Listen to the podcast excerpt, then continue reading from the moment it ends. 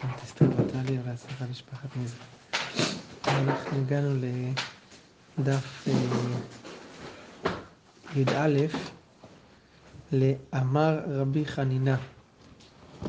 במשנה אמרנו שאבא שאול אומר שהכהנים הגדולים היו עושים כבש משל עצמם, כבש לפרה אדומה. הגמרא אומרת על זה, אמר רבי חנינה, שחצית גדולה הייתה בבני כהנים גדולים. שחצית זה גסות הרוח. שחצנות. שמה? שמיני. כתוב להביאו, כתוב שהם היו שחצית. כן, כך כתוב. אז הביטוי הזה, שחצית זה גסות הרוח, כן. גדולה הייתה בבני כהנים גדולים, שיותר מ-60 כקרי זהב היו מוציאים בה. על בניית הכבש הזה, שהיה כבשה של פרה עומד. זאת אומרת, למרות שהכבש כבר היה קיים, הם היו סותרים אותו ובונים אותו מחדש, כל כהן גדול שהיה. ולא היה, לא היה אחד מוציא פרתו בכבשו של חברו, אלא סותרו ובונה אותו משלו. כן, כל אחד רצה שזה יקרא על שמו, הכבש הזה. היטיב רבי אולה, קומי רבי מנה, הקשה על הטעם הזה שנאמר כאן שזה שחץ. והתני, שנינו בברייתא ששמעון הצדיק עשה שתי פרות אדומות. הסיבה זה כנראה בגלל שבזמנו היה הרבה כהנים שהתמאו בחללי המלחמות שהיו אז. הוא עשה שתי פרות אדומות. לא בכבש שהוציא את זו, הוציא את זו. יתלך למימר, שמעון הצדיק שחץ היה?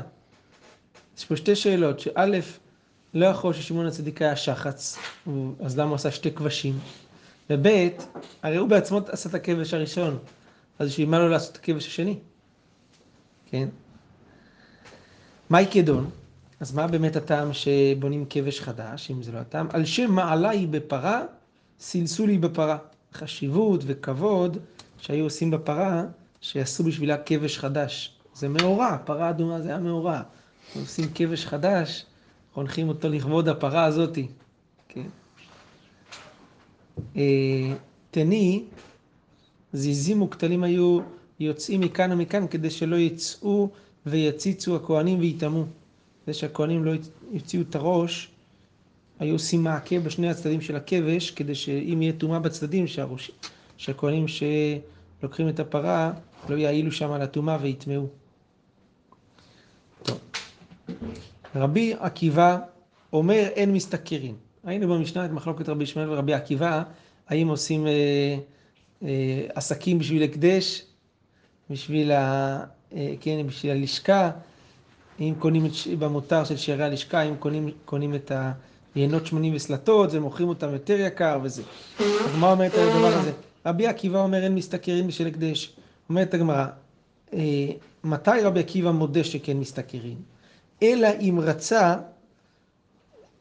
אם הגזבר רוצה ולוקח את ההפסד על הגב שלו, אז בסדר. יהיה ההפסד שלו והשכר להקדש מותר. אם בן אדם מוכן שיטה השקעה, ההפסד על הגב שלו והרווח להקדש, אז מותר. כי עדה בר זמינה דהתפקד גבי מדל דיתמין. היה יהודי אחד שקראו לו בר זמינה, והפקידו אצלו אוצר של יתומים, עתה ושאל רבי מנה, האם מותר לעשות סחורה באוצר הזה, חבל שזה סתם ישכב בבנק.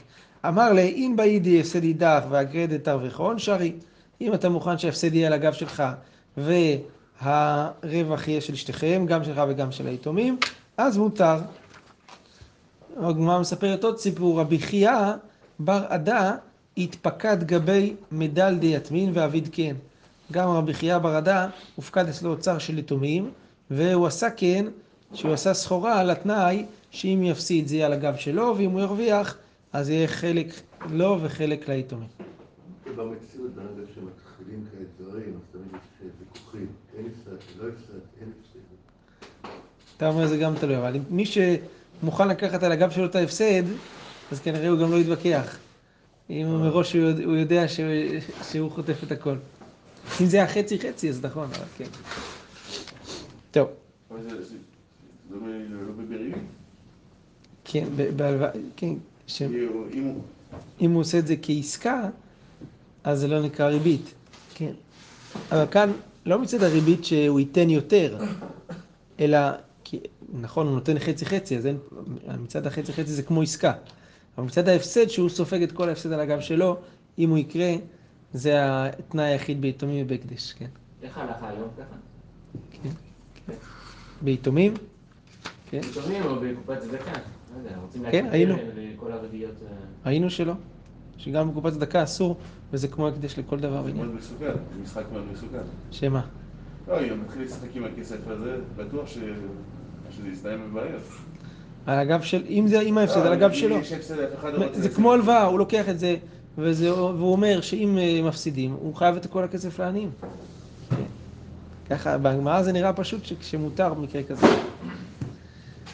למרות שהגמרא מביאה סיפורים על יתומים, ולא על עניים. אולי מה עושים עניים. טוב, אמרנו במשנה שמותר פירות לפי רבי ישמעאל זה לקיץ המזבח. אומרת הגמרא על הדבר הזה, מתניתא דרבי ישמעאלי. מה שרבי ישמעאל אמר.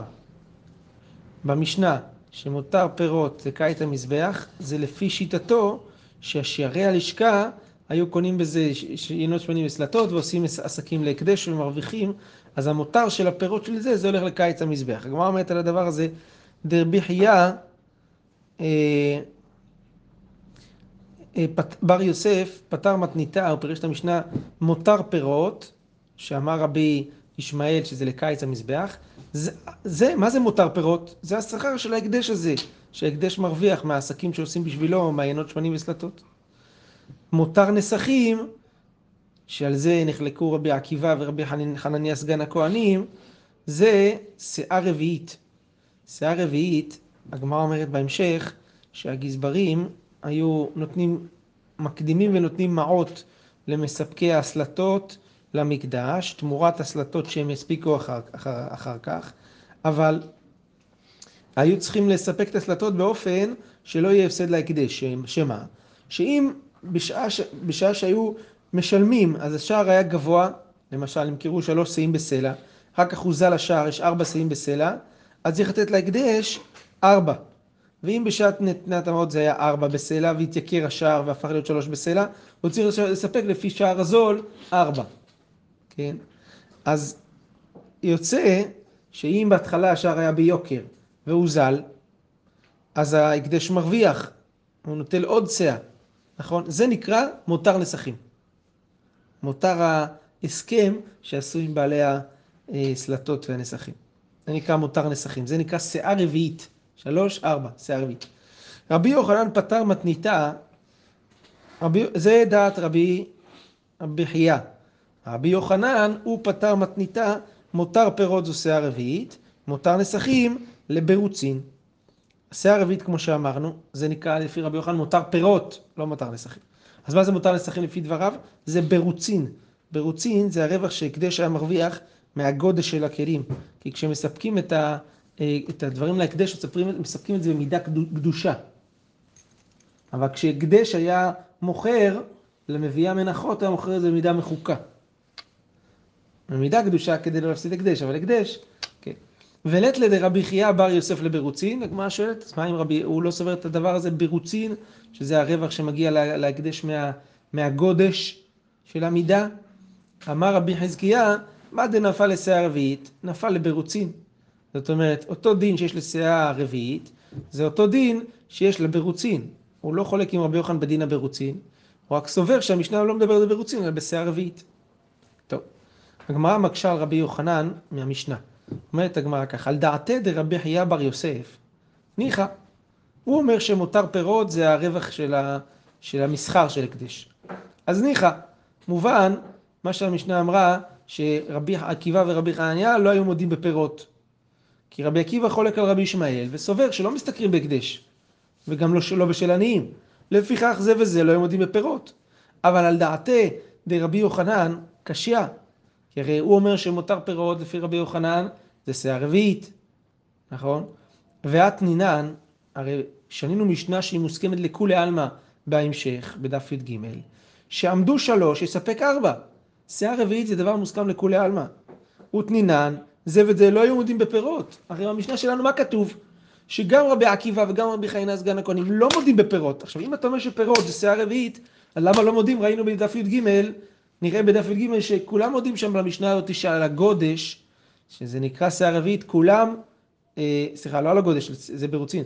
השיער רביעית זה, אם יתייקר, בזה כולם מודים שההקדש מרוויח. אז למה לא היה מותר פירות לפי רבי עקיבא ורבי חנניה סגן הכהנים? מתרצת הגמרא, לא שלא היה, כן? מה שהכוונה שלא מודים בפירות, לא היו מודים בפירות בקיץ המזבח. הכוונה שמותר פירות הולך לקיץ המזבח, זה מה שהם לא היו מודים. אבל מודים היו בכלי שרת, כלומר, יש דבר כזה, מותר פירות, שלפי דבריהם זה שיער רביעית.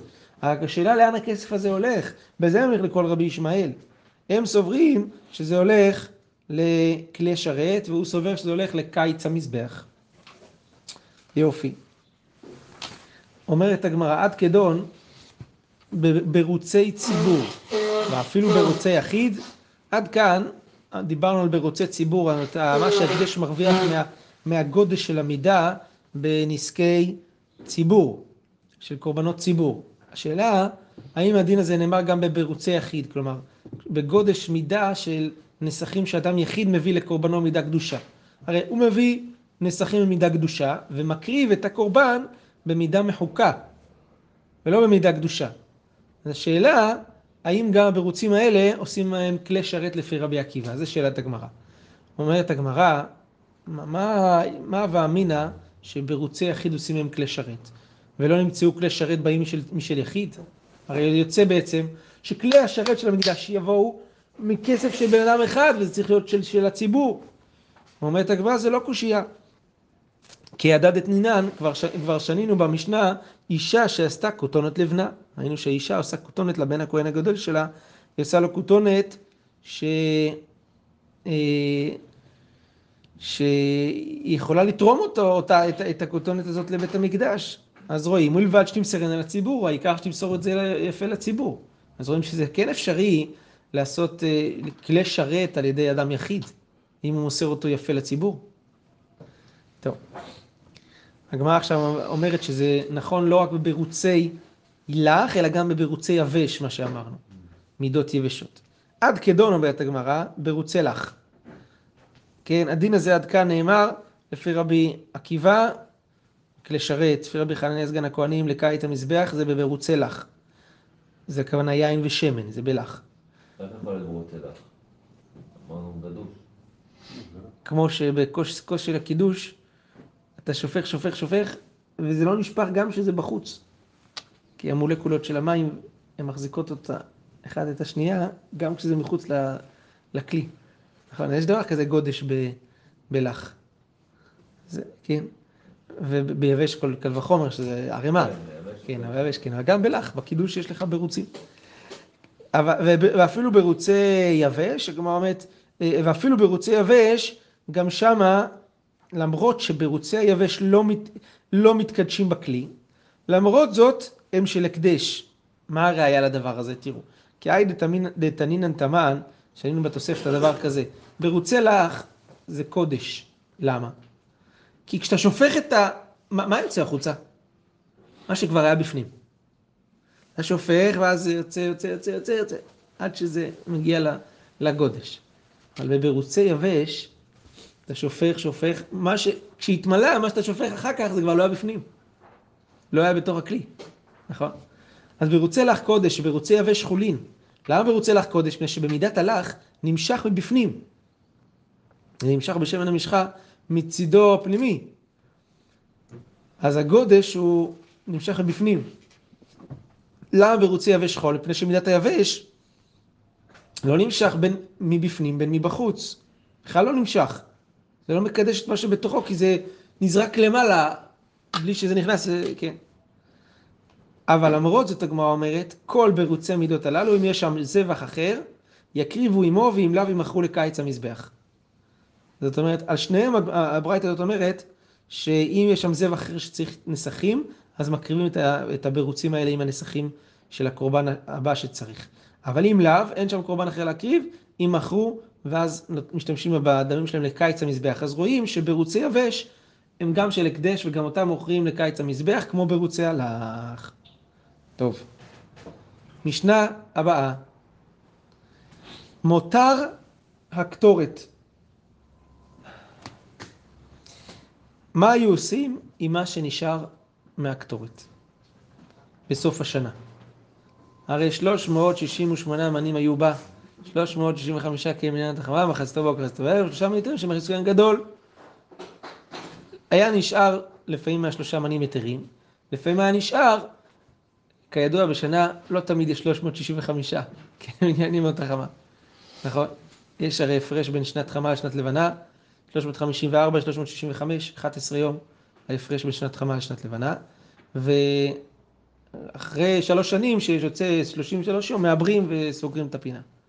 אבל יוצא שנים שיש 355 נגיד ימים, אז יש 10 מנים יתרים. מה עושים במותר של הקטורת? הרי אי אפשר להשתמש מהקטורת של שנה אחת לשנה אחר כך, לשנה הבאה. מה היו עושים בה? מפרישים ממנה שכר האומנים, שהיו עובדים במקדש, ומחללים אותה על מעות שמיועדות לתשלום האומנים, ונותנים אותה, את הקטורת, לאומנים בשכרן. את הקטורת נותנים לאומנים, וחוזרים ולוקחים אותה מתרומה חדשה, ואז חוזרים, זה קטורת של בית המקדש מוכנה, קונים אותה מהמעות של התרומה החדשה, ואז מחללים את המעות עליהם, ואז את המעות הולכים לאומנים. קיצור, זה ככה אחד אחרי השני. אם בא חדש, אם הגיע מעות של תרומה חדשה בזמנו, אם בא חדש בזמנו לפני ראש חודש ניסן שצריך להתחיל להקריא מהתרומה החדשה, אז לוקחים מתרומה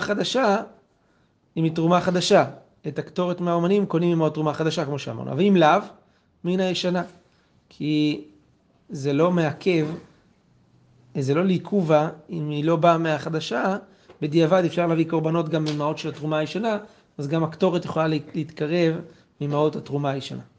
מצוין. זאת המשנה. אומרת הגמרא, מה היה כתוב פה במשנה?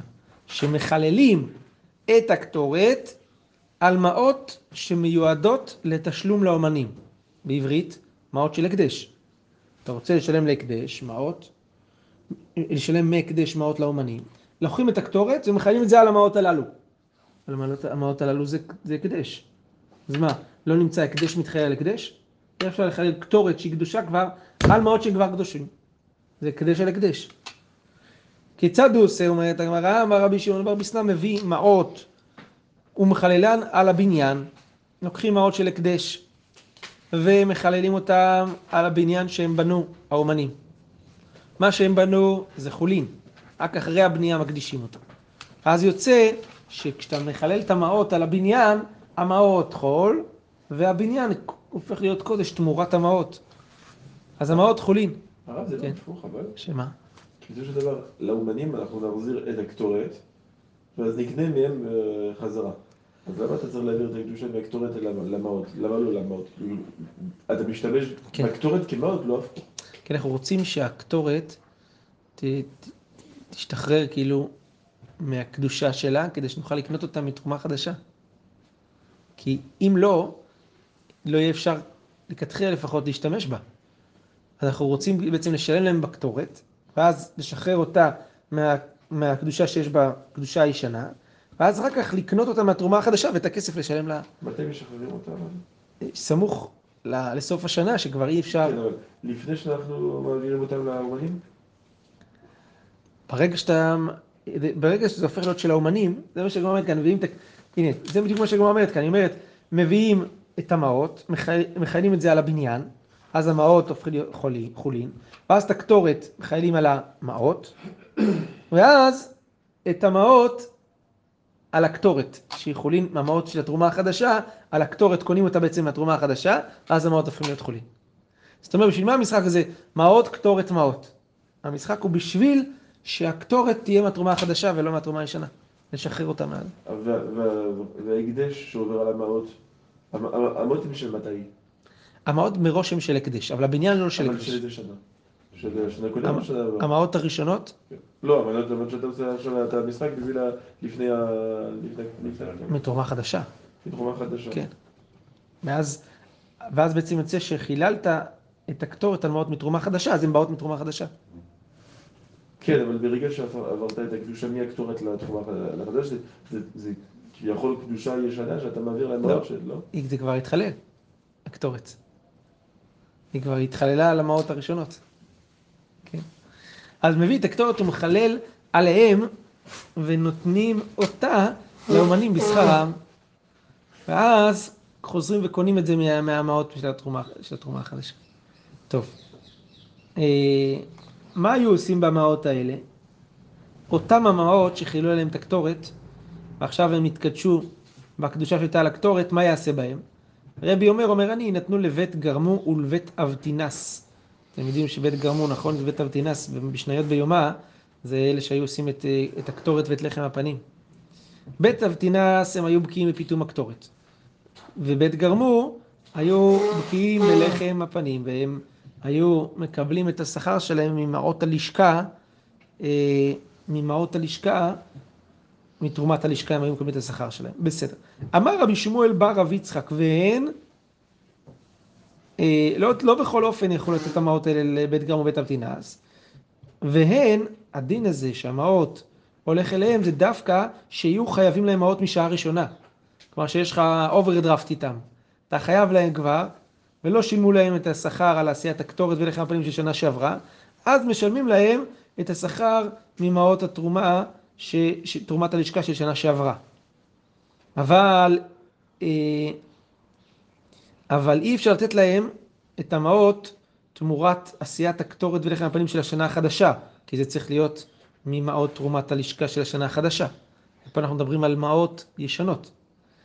הגמרא אומרת, רבי חייא בר באי שאל, מה קורה אם לא היו חייבים להם מעות מתרומה ישנה? לא היו חייבים להם לבית גרמו ובית אבטינס, מעות משעה ראשונה. אז מה עושים? אם במעות שחיללו עליהם את מותר הקטורת, הרי זה מעות שהן באות מתרומה, הראשונות זה מעות מתרומה הישנה, אז מה היו עושים איתם? אתה רבי בא בשם רבי חייא, בשם רבי יוסי, ואומר, מקייצים בהם את המזבח. היו קונים בהם קורבנות לקיץ המזבח. רבי בא, בר כהן בא יקומה, רבי יוסי, מחלפה שתתת רבי חייא בר בא? תקשיבו לשמות פה. מי שאל פה את השאלה? רבי חייא בר באי, מקודם. מי ענת התשובה? אתה רבי בא בשם רבי חייא בר בא, ואמר את התשובה. אתה שואל ואתה עונה? אם אתה שואל, כנראה שאתה לא יודע את התשובה. אז מחלפה שיטתה דרבי חייא בר בא? מתחלפת השיטה שלו. תמן צריך עלה. שם בשאלה הוא הסתפק, מה עושים? וכא פשיט עלה. ועכשיו פתאום הוא פשוט לא. מה אומרת? הדה צריך עליהם משהו הסתפק, זה בכלי שרת. שאלה היא מותר לקנות בהם כלי שרת. ומה שפשיט עלה זה בקיץ המזבח. מה שהיה פשוט לו זה שמותר לקנות בהם קיץ המזבח. היה פשוט לו שמותר לקנות בזה קיץ המזבח. כי זה שער התרומת הלשכה. הספק היה, האם מותר לקנות בזה גם כלי שרת? מה צדדי הספק? האם מותר הקטורת יש עליה קדושת הגוף? אז זה כמו מותר נסכים, או שאין עליה קדושת הגוף. זאת אומרת, שאלה אם המחתשת שבה שוחקים את הקטורת זה כלי שרת, ואז הקטורת מתקדשת להיות קדושה בקדושת הגוף.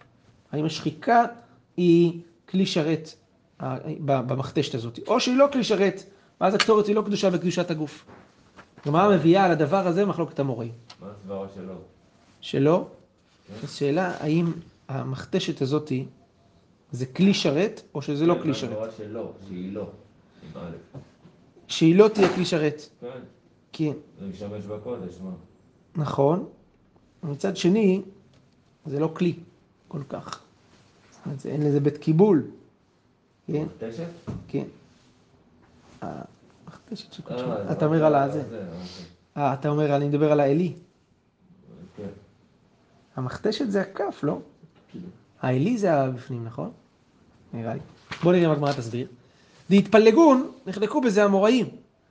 פיתמה את הקטורת בחולין. מדובר שהוא פיתם את הקטורת במכתשת של חולין.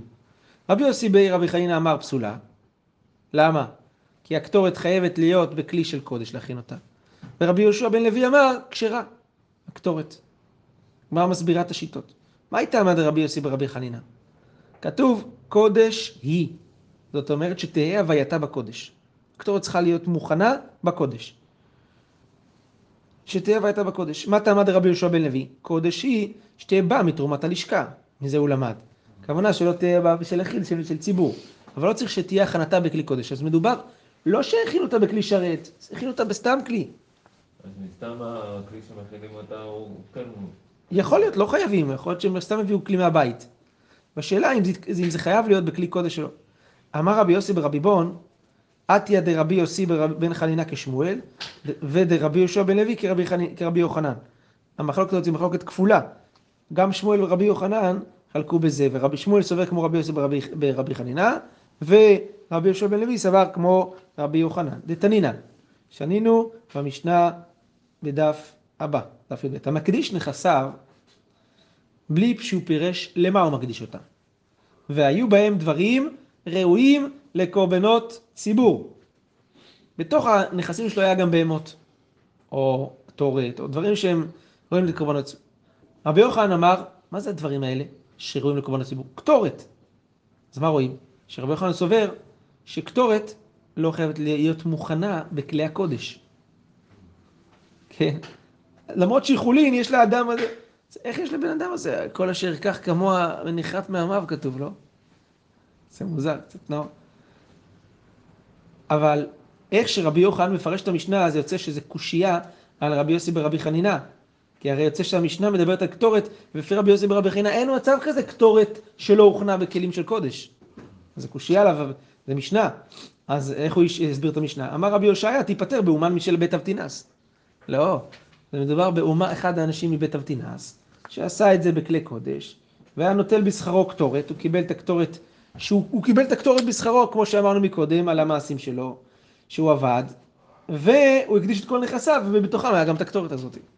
אז היא כן עשתה בכלי קודש. טוב, ודרבי יוסי ברבי חנינא כשמואל, דאמר רב הונא בשם שמואל, מכתשת שהיו קודשים בה את סימני הקטורת, עשו אותה ככלי שרת לקדש.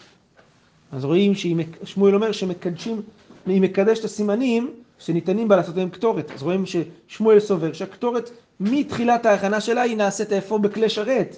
ואם היא עושה בכלי חול, פסולה. אמר רבי יוסי ברבי בון. כן. אם זה נכון שזה תמיד עושים בכלי שרת. איך הפעם שמה? עם בית המקדש. אבטינס היו...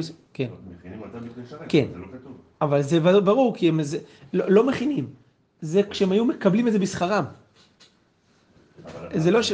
על בסיס הכנה. כן, ההכנה הייתה הקטורת של בית המקדש. הם קיבלו את אותה קטורת שהייתה אמורה להיות מוקרבת, שזה ודאי הייתה קטורת קדושה, קיבלו את זה בשכרם. ואת זה הם מקדישים. הם כהנים? זה משפחת כהנים? לא חייב להיות. אני נראה לי שהם כן היו כהנים, אבל לכאורה הם לא חייבים להיות כהנים, המשפחה הזאת שהם... שמעתי שיש משפחות תימניות בארץ כהנים, שהם כן אומרים שיש להם חלק מהסודות של זה, של הקטורת? דומה, זה לא... כן, אני לא שמעתי את זה. תימנים בדרך כלל הם לוויים, יש הרבה לוויים אצל התימנים. מכיר? כן. טוב, עלה, אמר רבי יוסי ברבי בון, אמרה רבי חונה, קומי רבי יוסי, את ההלכה הזאת שהקטורת צריכה לעשות בכלי שרת, והוא הקשה לו כך, דבר שקדש בכלי שרת נפדה, איך אפשר לבדוד את הקטורת הזאת שנעשה בכלי שרת? הרי יש לנו כלל במנחות, שדבר שהתקדש בכלי לא יוצא מידי הקדש. אמר לה, לא דשמואלי, כן, השיטה הזאת שהקטורת נעשית בכלי שרת, זה לא לפי שמואל, ושמואל אמר, קל הוא במותר.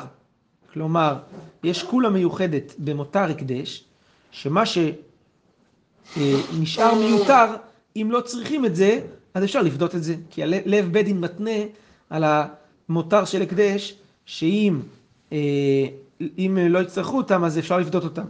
זה יתפלגון. אבל אני חושב שהגמרא צריכה לשאול את זה קודם על הבירוצים, לא? שמה?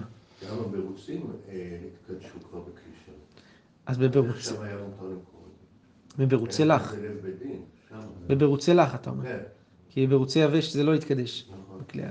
נכון. אתה צודק, גם שם אפשר לשאול את זה. להתפלגון, יש מחלוקת אמוראים בדבר הזה. אתם יודעים שבמשנה ברכין כתוב שלא פוחתין משישה תלאים בלשכת התלאים, שזה תלאים לקורבן התמיד. תמיד חייב להיות שם שישה תלאים מוכנים.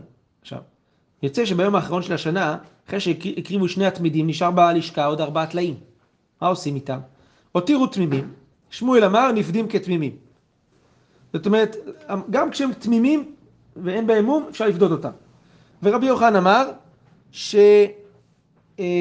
שנפדים כפסולי המוקדשים, רק אחרי שהם יוממו עם מום. הותירו סעירים, אם נותרו סעירים שהיו מיועדים לחטאת ציבור, למשל נאבד הסעיר ונמצא רק בחודש ניסן. אז על דעתנו שמואל שאמר שתלאים אפשר לפדות אותם כשהם תמימים, אם עולה נפדית לו כל שכן חטאת. אפילו עולה שהיא נפדית כשהיא תמימה, כל שכן חטאת, שהסעירים האלה, סעירי חטאת, שאפשר לפדות אותם כשהם תמימים. על דעתי דרבי יוחנן, אמר רבי זעירא, יראו עד שיפול בהם מום ואז פודים אותם. אמר רבי שמואל בר רב יצחק, מקייצים בהם את המזבח. התלאים האלה שנשארו, אז לא צריך לפדות אותם, פשוט שמים אותם בקיץ המזבח. הגמרא אומרת, וקשיא מקשים על דברי רבי שמואל בר יצחק, יש חטאת שקרבה עולה?